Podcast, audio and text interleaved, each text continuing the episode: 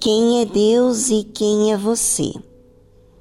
Bem, já deparamos com a nossa pessoa em vários aspectos. Vimos nossos erros, vimos as nossas imperfeições. Mas e Deus? Não, não há imperfeição. Ainda que venha pensamentos na nossa cabeça que Deus esqueceu de você, que Deus não se importa. Todas essas ideias e pensamentos não condiz com o que a palavra de Deus nos revela sobre Deus. Você já leu a Bíblia?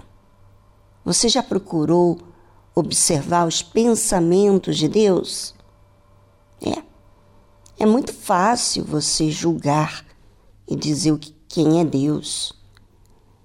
Mas você tem se deparado consigo mesmo? Tem observado quem você tem sido? Todos nós temos consciência do que é certo e do que é errado. Temos fé, uma, uma segurança de algo. E qual tem sido o resultado?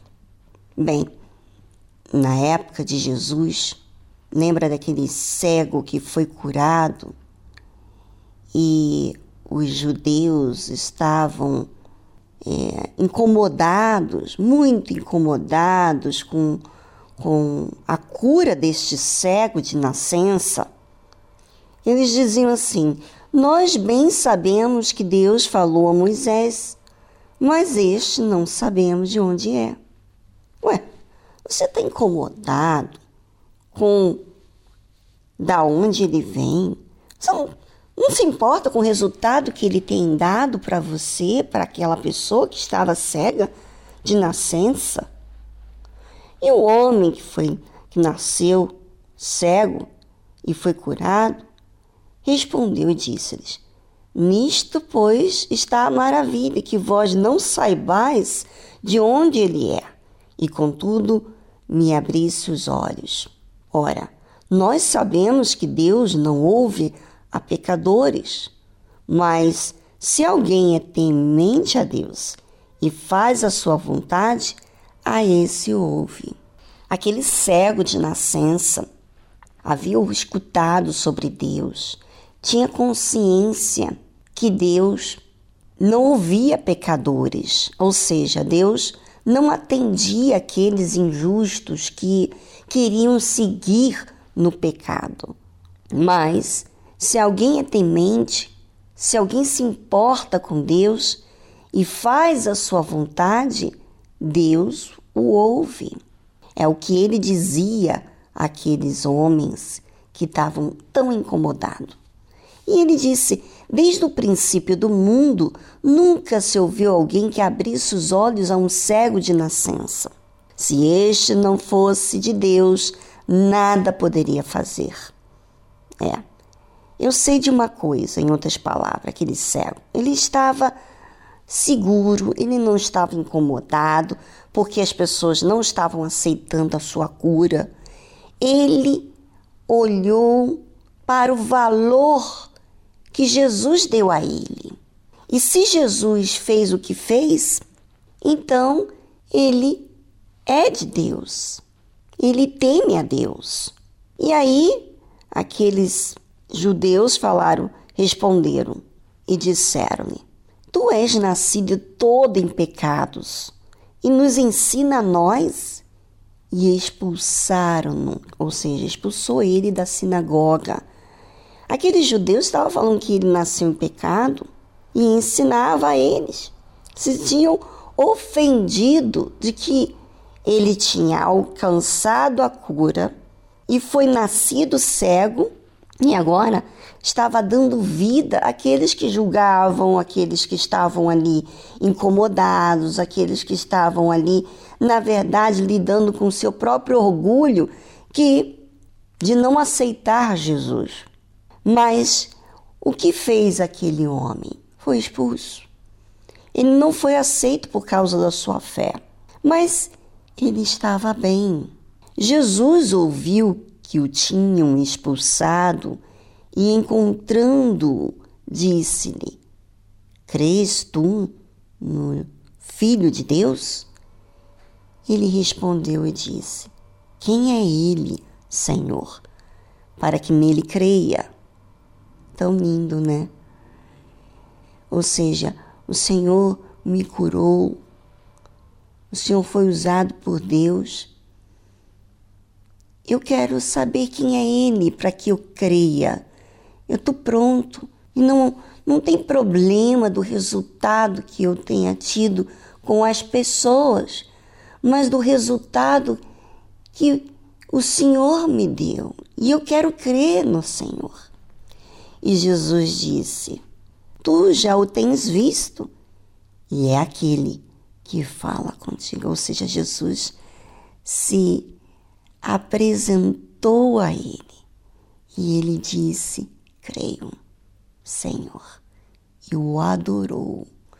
Veja que a consciência, a fé, não está olhando para as circunstâncias para as pessoas ao seu redor de aceitarem ou não. É a, a consciência, a fé e o resultado vem porque você é sincero e você quer alcançar a vida. Você não quer viver na injustiça.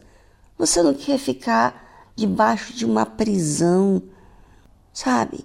E quando você vê, você começa a ver os resultados que Deus faz você não quer ficar à mercê das pessoas te aceitarem ou não.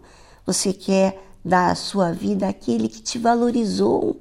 Por isso que aquele cego, que era cego na verdade, foi curado, creu no Senhor e o adorou. E disse-lhe Jesus: Eu vim a este mundo para juízo, a fim de que os que não veem vejam, e os que veem sejam cegos. Bem, daqui a pouquinho vamos falar sobre isso, mas enquanto isso eu gostaria que você, ouvinte, refletisse sobre o que, que você tem visto. Você tem visto Deus? Você tem dado importância a Deus ou às circunstâncias? Porque vai dizer se você enxerga ou se você enxerga e se torna cego. Bem, é com vocês, já voltamos após essa trilha musical.